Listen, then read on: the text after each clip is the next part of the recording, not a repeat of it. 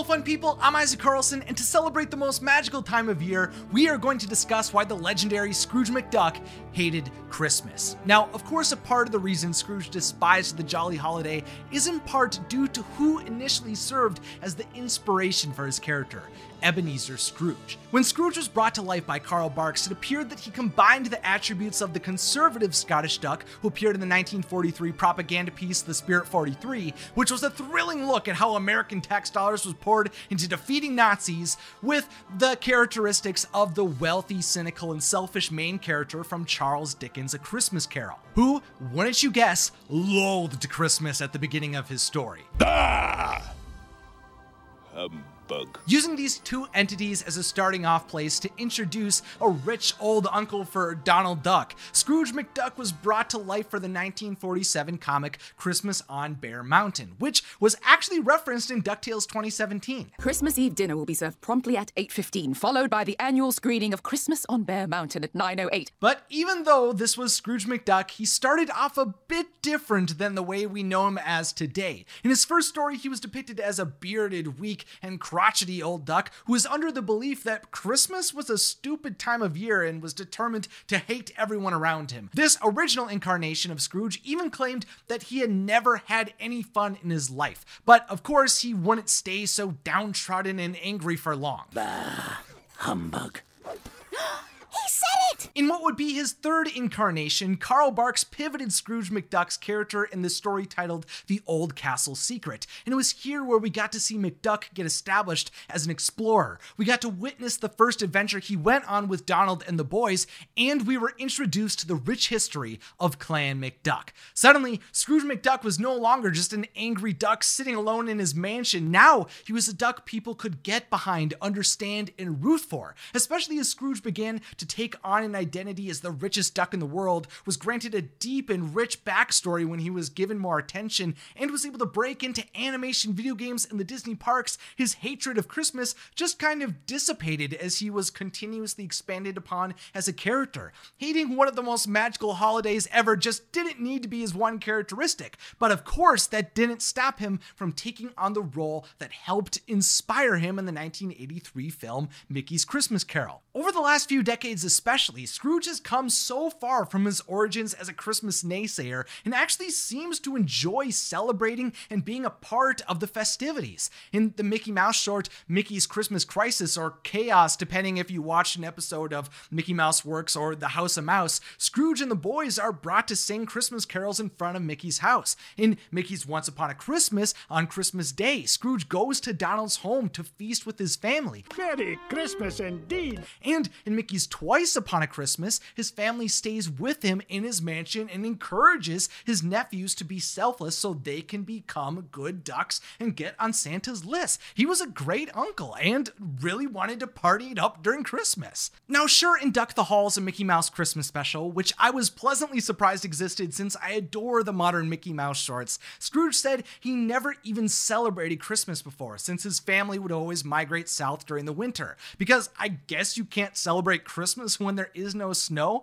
I don't think that seems completely accurate. As someone who grew up in Wisconsin, Christmas without snow does sound kind of weird, but come on. The duck who claims to be smarter than the Smarties couldn't figure out a way for all of the ducks to be able to celebrate Christmas? I'm just not buying it, especially since he was so happy to see the red suited man himself. The endless monuments to that reindeer rustling red suited rip.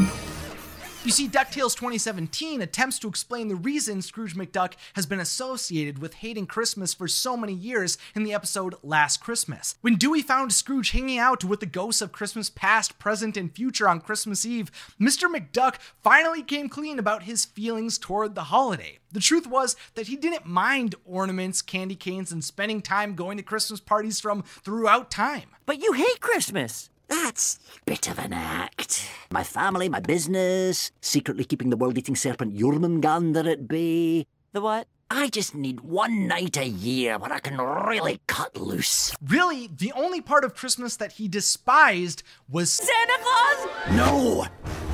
Churlish chimney chaser is not to be trusted. Now, the story of why Scrooge McDuck hated Santa was actually revealed in the DuckTales 2017 episode, How Santa Stole Christmas. Here we are told that when Scrooge was a young lad selling coal, he stumbled upon Santa Claus when he was just a polar bear giving out toys to local people during the harsh winter months. On the surface, they were far from alike, but each of their drives inspired the other, which led the duo to quickly become friends and coal selling business partners. And before they knew it, they not only had a ton of customers, but they also committed themselves to delivering coal to all those people before Christmas Day. Now, to accomplish such a feat, they fought their way to discover and acquire the Feliz Navi Diamond, which gave them the ability to slow time one night a year. The only problem was that when Christmas came around, Santa couldn't follow through with their plot for the holiday. And to Scrooge McDuck, that was a direct betrayal of the business and friendship they were attempting to build. While Scrooge hoped to profit as they warmed people's homes, which would allow him to rise out of poverty, Santa only wanted to warm people's hearts. And quickly, it was clear to Scrooge that Santa was going to choose his idea of Christmas over him. Santa had a mission that he wanted to share that was perfectly articulated back in Duck the Halls. Sharing joy with the ones you love. That's the true spirit of Christmas.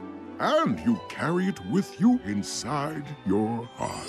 And I absolutely agree with Santa's ideas that the best part of the holidays is getting the chance to come together with those who I love. Obviously, this year I can't do that to the extent that I would like to, but I'm trying my best to be present and show I appreciate everyone in my life. And to be honest, that just wasn't something Scrooge appreciated at the time when he was friends with Santa Claus. As quickly as they had come together, the two were forced to go their separate ways, and from then on, Scrooge never trusted the man who he had felt stole his plans for Christmas right out from under his bill. For the longest time, Scrooge would badmouth the bear anytime he came up in conversation and even set traps for the red suited visitor of Duckburg. It seemed that with few friends in his life, the feud with Santa Claus just cut Scrooge McDuck deep. Okay, so instead of spending Christmas in a billionaire's mansion waiting for Santa Claus. That man is not allowed in my home.